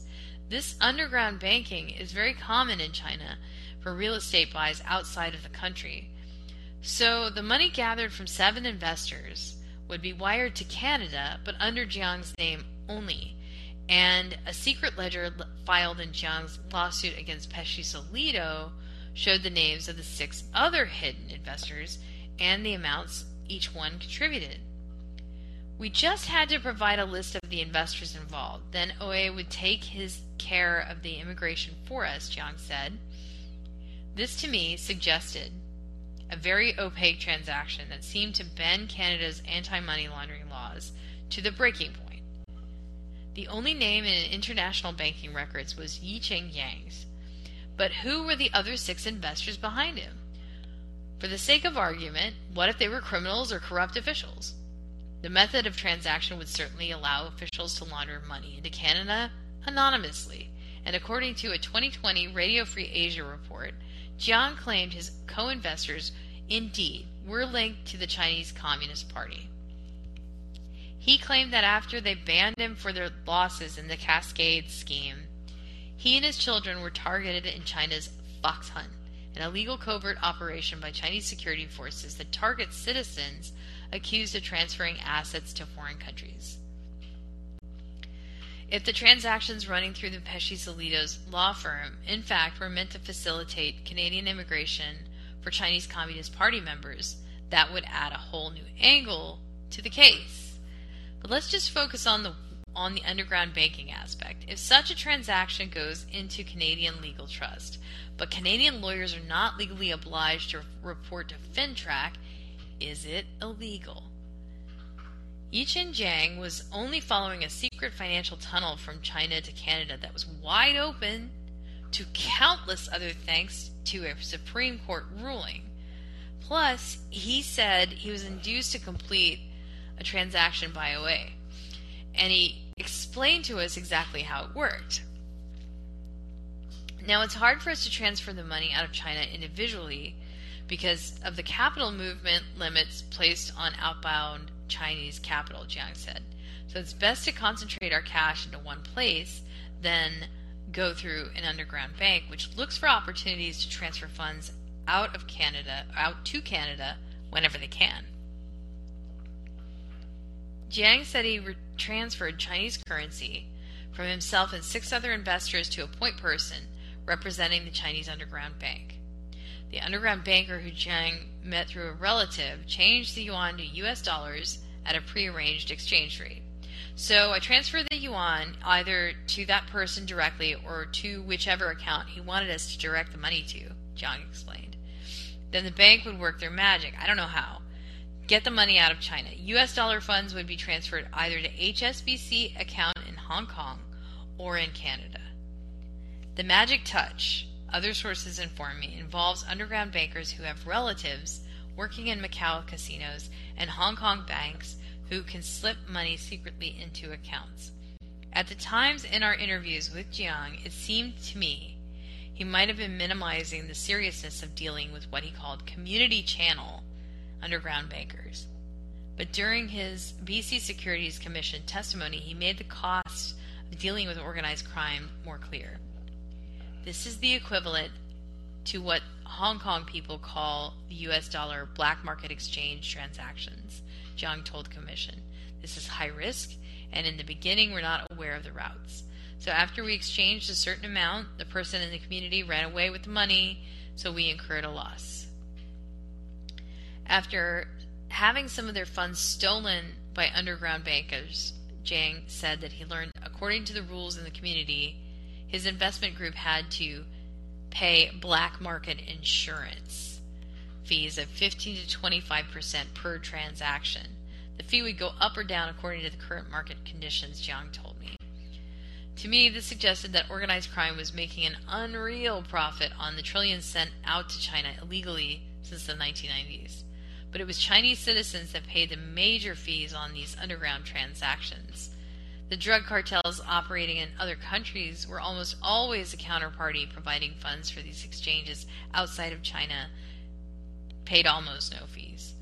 So it was easy to understand what my police sources were telling me. These super criminals at the pinnacle of the Chinese underground banking networks wielded tremendous political power inside China and had powerful influence with foreign drug cartels too. They had to because they controlled so much money. Dot dot dot. So I had learned much from Yicheng Jiang's case about the ways that untouchable sums had been transferred into Canadian real estate from Hong Kong and China since the Five Dragons fled to Canada in the 1980s. Was it tens of billions, hundreds of billions, or more? I can't answer that question, but I can say that whatever the sum, much of the money has flowed through criminal financial plumbing that includes Canadian banks and benefit powerful drug cartels. I also noted that the Securities Commission saw how funds from Chinese investors flowed into the bank accounts of Paul Oei's immigration company, Canadian Manu, and $21,732 of these investor funds went from Canadian Manu accounts to the Peschisolido and Company. Peschisolido has repeatedly denied any wrongdoing in the civil cases involving Chinese investors, and he was not cited in the Securities Commission's case. I kept digging though. I found that then Premier Christy Clark and her BC Liberals had received $37,888 in political donations that came directly from investor funds for Cascade, Oei's failed recycling plant company. Line items from Oei's account showed December 1, 2011, a transaction for Premier Christy Clark. Sick dinner to VIP. The accountant was questioned by a commission lawyer. Well, I know that he knows people in Liberal Party, so I guess it's party's promotions. The account said he did tell me he mentioned that it was for Cascade for promotion. So was this political donation funded by money laundering or of an less underground banking transfer from China? That wasn't a question for the Securities Commission to answer, but it might be a good question for the Cullen Commission to look into. The BC Liberal Party said that it would return the funds after Oei was was cited for fraud in the BC Securities Commission's case. There was also testimony from multiple sources pointing to casino flow through transactions from China and Hong Kong. For example, one Cascade investor, a Ms. Yu Po Chu of Hong Kong, had provided almost seven million to Oei in addition to the Cascade investment.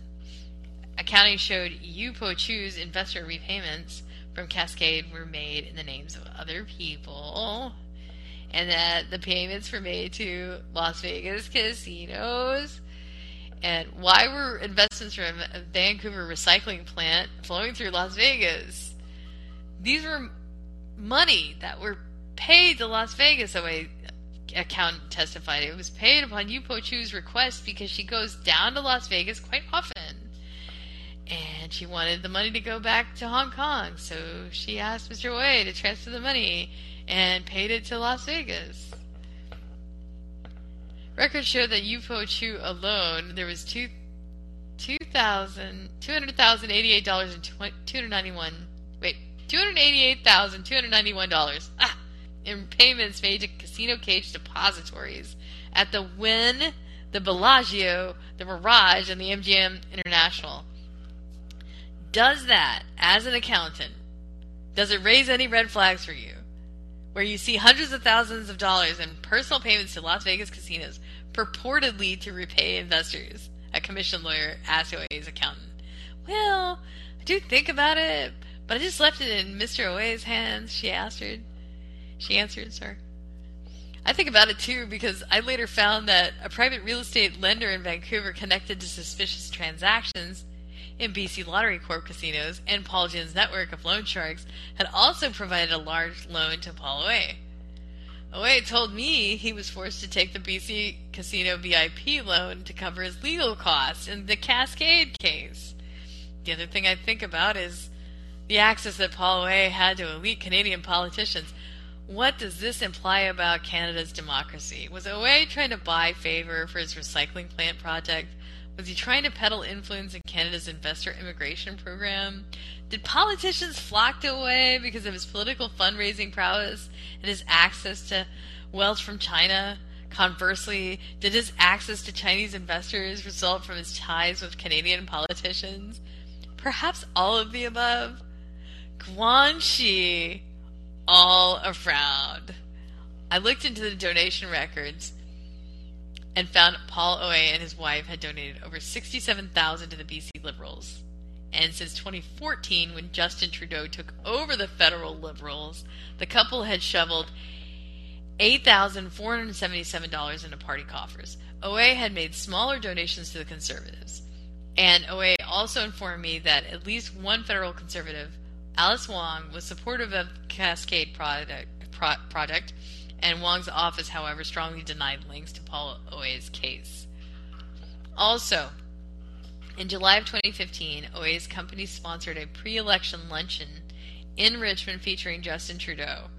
Oh man. Shared the, the head table with future Prime Minister and introduced him to the gathered crowd and embraced Trudeau. Trudeau's message trumpeting a middle class voter platform missed the mark with the Lamborghini driving set setting watching his speech. Meanwhile, Yicheng Jiang told us that after Trudeau, after Trudeau was elected prime minister, Oei sent Jiang messages and photos on WeChat of Oei hugging Trudeau and all these celebratory for- photos to me, the intention was obvious. It was to tell me not to mess with him in Canada, Jiang told us. It was like, look at my relationship with the Prime Minister. We are like buddies. You were just a Chinese man without even an immigrant status in Canada. Don't dare come to Canada to cause trouble.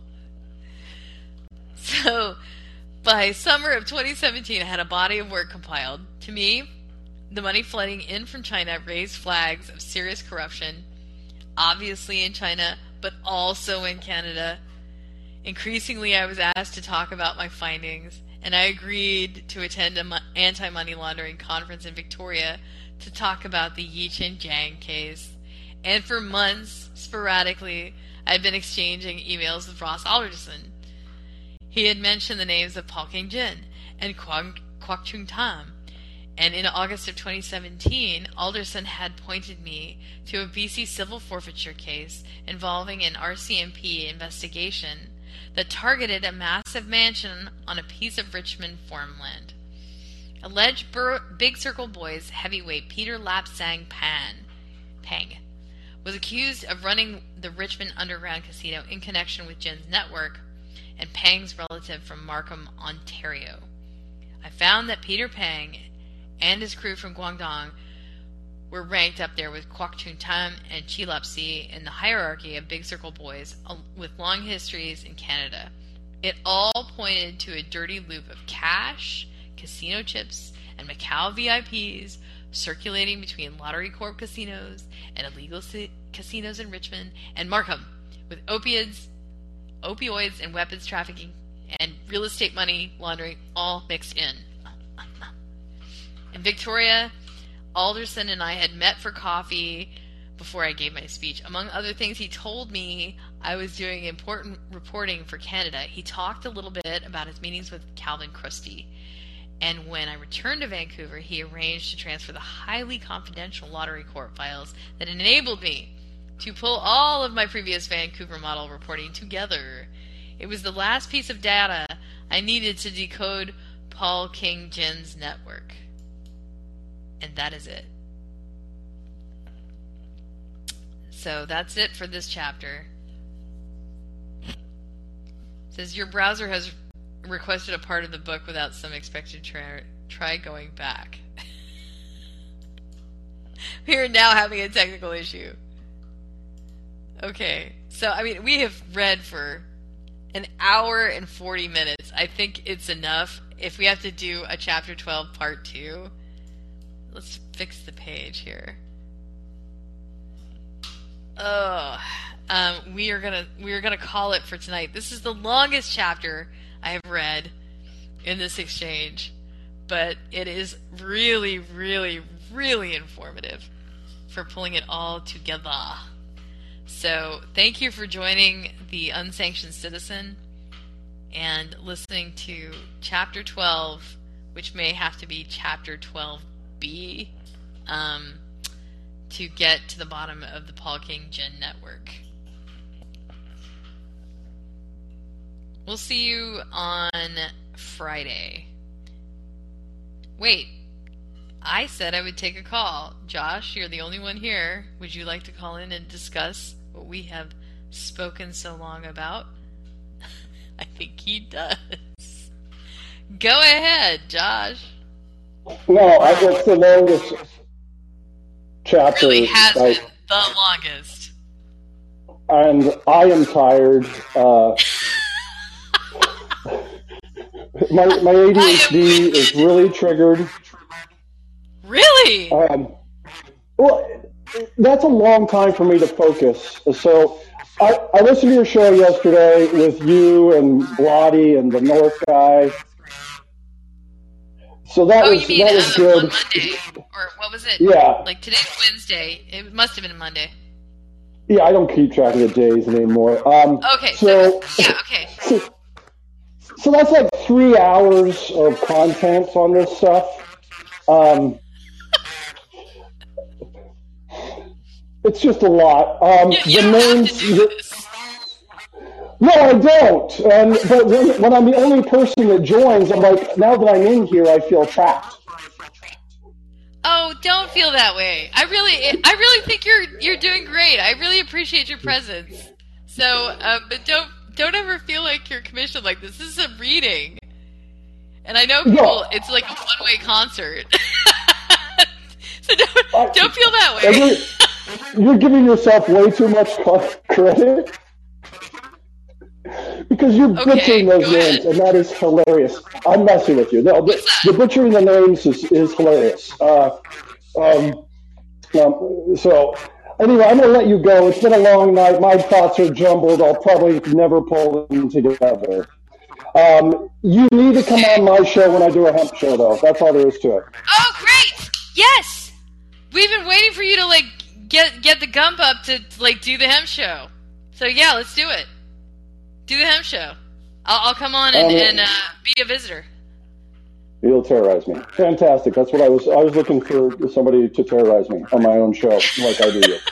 I probably won't be that fierce. I don't know like a ton Yeah. about hemming. I, you know, I'll be willing to like learn and and ask questions. How about that? And we completely agree on the indigenous stuff, so I think that Oh, we'll great. have fun with it. Yeah. Fantastic. Right. Like you know, I Right. typically people don't know a lot, so when they offer anything, it's like wow, you know. It's it's always a learning journey for me. Uh, Ditto. All right, I'm going to let you go. It's uh, Okay. uh, great All right. job. It's been a long uh, and yeah, uh, have a good one. We'll talk to you soon. You'll too. Okay. Thanks for tuning in. Yep. All right, so that that's it. That's the end of the trip on this one. Occam's Razor for tonight. There will be a 12A, um, and then uh, oh my gosh, Bloody Dot. Bloody, do you want to say like two sentences before we close this this shop out? Ah, there he is. Hey, Bloody, have you been listening? Not really. I just got in. That's what I wanted to tell you. I, I seem to be getting all your stuff like too late. So I constantly have to be going into the app, the, the Callin app to check who's on. I don't know if they're being malicious or is it, is it those bots, those AI? Wait a minute, wait a minute. Can you turn up your microphone? I can't hear you very well. No, hold on. Let me step out. No, what I'm what I'm basically saying is that I'm I'm having trouble uh, getting the shows like the no- notification. I, I get them Oh. from other. I get them from other podcast speakers, but I don't get them from yours. Like you know, you're live. Join Shayla. It's just I, I don't know. I'm questioning this thing. I don't know how they're working You know it. I I, don't know if they mean, if you're the second person who says something, I want you to say something to Charlie Weiser. Charlie say Weiser. something. Well, right now Charlie Weiser is know. I mean, I, I didn't know. yeah. Right now Charlie Weiser is not that wise. Really, he's not that wise. You know, David Ugh. Sacks is on the network too. He he runs the entire rig. You know, this is Wow. his baby, so you can you can say something to him. And I'm pretty sure they don't have problems with uh, other big labels like Brianna J or, or Glenn Greenwald or any of those. Yeah, any of the leftists. you know, this is this is a le- leftist dominated network, but the fact that I'm I'm kind of a uh, you know an outlier. I'm a you know I'm a libertarian, but I'm you know whatever. Mhm. Well, but anyway, that's that's why if I miss your program, I mean, I, I wish I could see it in the morning, but if I wake up too late, um, you know, I go to sleep late and all that stuff. So right now that I'm Don't not worry working too big much, time, Lottie, because you can always get it on demand. You know, like this is chapter reading. This is this is a reading uh huh. of the of the willful blindness. I know I've I've only been- I've only gotten a, a little bit from when you're reading and when you're actually. That's why I don't even call in. I'll, I'll be on board if you see me, and I'll be listening to the story, the narrative you're giving, you're narrating and stuff. So it's usually kind of like I'll, true crime story time. I know, huh? Like like film noir, huh? Like that French uh, crime, like uh, uh, noir that they call the dark stories or something. Yeah, it's like noir. No, right, right. yeah, noir, noir. Yeah. Noir. Yeah, like like that. It's very well known up there for all French lovers. They they, they got especially the older films from 50s, 60s, and uh, 70s. They they specialize in that. They still got a couple of them now. And like a, a slow turning fan, in black and white. Exactly. The question is, who makes the true film noir? Is it America makes the true crime series, or is it France? Who? Who is number one? There could only be number one out of two or three. Only one you know will what? stand, and LA the other will fall. Film noir is the best film noir. That's my opinion. It's the best. I I seen I seen enough French acting to to like it. They they are they got their own thing. They well, I got their mean, own it thing. is their own thing. It is their thing. Yeah. And they're much different than the U.S. and they do it at a far lesser budget than what we, what, um, what uh, Hollywood, uh, you know, the big studios here in Hollywood spend. Yeah, I've seen. I've only seen like one in, from France, and it's terrifying. The noir. Believe, believe it or not, uh, here in here in uh, L.A., we're going to be getting the uh, Colcoa French Film Festival in September now. It used to be in April, now it's in September. I hope they're not too restrictive there with their stupid COVID uh, COVID passport. Sometimes You know, I miss Do you guys- movies. Shayla, Yeah, Shayla, do you guys, you guys? I'm pretty sure you guys have the international film festival up there in Texas, right? we do. We do. It's just not. It's really not the same, bro. It's just not. The same. It's not the same. Oh man, I oh, know. Oh, I guess I guess the lefties get all the goodies. Well, I mean, it, it doesn't have to be the lefties. I mean, it's just you know when you get up, get there, it's like it's just film. You're sitting in a dark room with a box of popcorn and. But but for me, for me, for the for the for me, for the for the French Film Festival, that whole week, that whole week, seven days of it, I just can't get enough. I'm into into the small films, short films, uh, films that didn't come out. You know, uh, maybe they're gonna come out, stuff like that, short clips, all the way into the movie that they got. It's like going I'm- into an air conditioned cave during the worst part of the summer, like the hottest part of the summer. Well, actually, before it was in April, but due to COVID, they, they started last year in September. So hopefully, again, I hope they're not too restrictive, and I hope they allow freedom, everybody to come in without their BS COVID thing, and it'll be this September again. Colcoa.com, City of Light, City of Angels. Boy, Like I said, to me, it's a- for you. Well, to, to me, it's a treat because I was taking French classes. I only got to the third level, and it's not enough. I, I got to learn more. I, I'm not an expert, but I, I don't know. It's just me. Uh, as a conservative man, uh, I, I I don't know. I'm attracted to all that, the way the French are, and I know they're arrogant about it too. I don't know, man. I mean, I can't make generalizations about that stuff. You know, the, I'm I when I was in LA, I became a little bit of a francophile myself, but um, you know. Well, I think I think Ben I- I- Franklin. right now, I'm just on Texas and doing things that are Texas. Well, well, well, Texas is your France then. There's also something called Paris, France, uh, Paris, Texas, right? there is Paris, Texas is a is kind of like a, a Mexican enclave. Oh, how crazy! We had the greatest relationship with them. They conquered us, we kicked their butt, and they still love us, and we still love them back. It's so weird. It's so weird. I, I think Ben Franklin said it best. Everyone has two nations, and one of them is France. Is that true, uh, Shayla? Yeah, you're Is not that wrong. you're not wrong. Right? That's totally on point. I, I, I'm always, getting like, historical here. themselves in there at the last minute. They're like, you know, can I cook for you or something? Hey, if it's a if it's a chef and he's bringing all the cuisine, bring Yeah, it on. yeah, I know it's a small part. The only thing I don't I, I don't agree is a small where part. the kitchen is, and nobody's Exactly. going to shut down a French kitchen. Are you kidding me? There, And if- there, and if people, Brett- if- there will be people, lots of slapping. Just get out. Don't stop the kitchen. Exactly. Exactly. And you know what? If they, if they have like that actor Bradley Cooper uh, at the helm, Oh, and someone like maybe Hell's Kitchen, what's his name? Uh, Gordon Ramsay, bring it on. I just want to eat good food. awesome.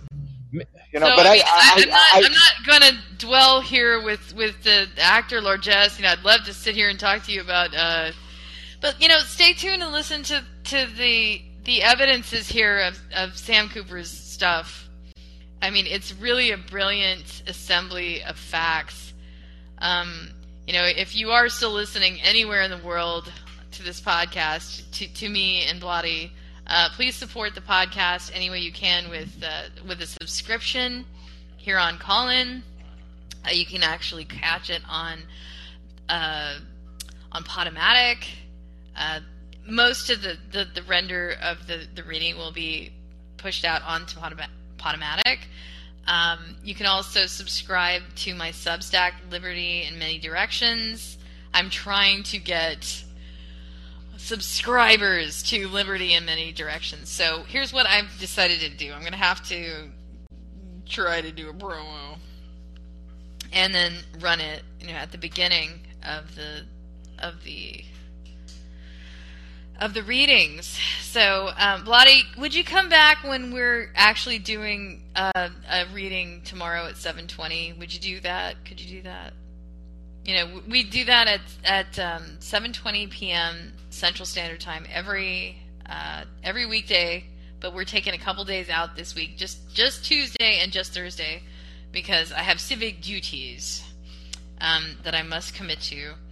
Uh, it's not going to be like every week, but we're going to go down to City Hall and check it out because we have some goals anti surveillance goals, anti biometrics goals. So, um, God bless you, Bloody, but we're going to have to end this, bro. Come back. Come back and see us, alright, LA? Thanks for listening. Before you go, hit the subscribe button. Remember that callers are welcome. Subscribers can access unsanctioned citizen podcast archives at Substack, Podomatic, iHeartRadio podcasts, and call in. Please stay in touch. We want to hear from you. Visit SheilaMDean.com.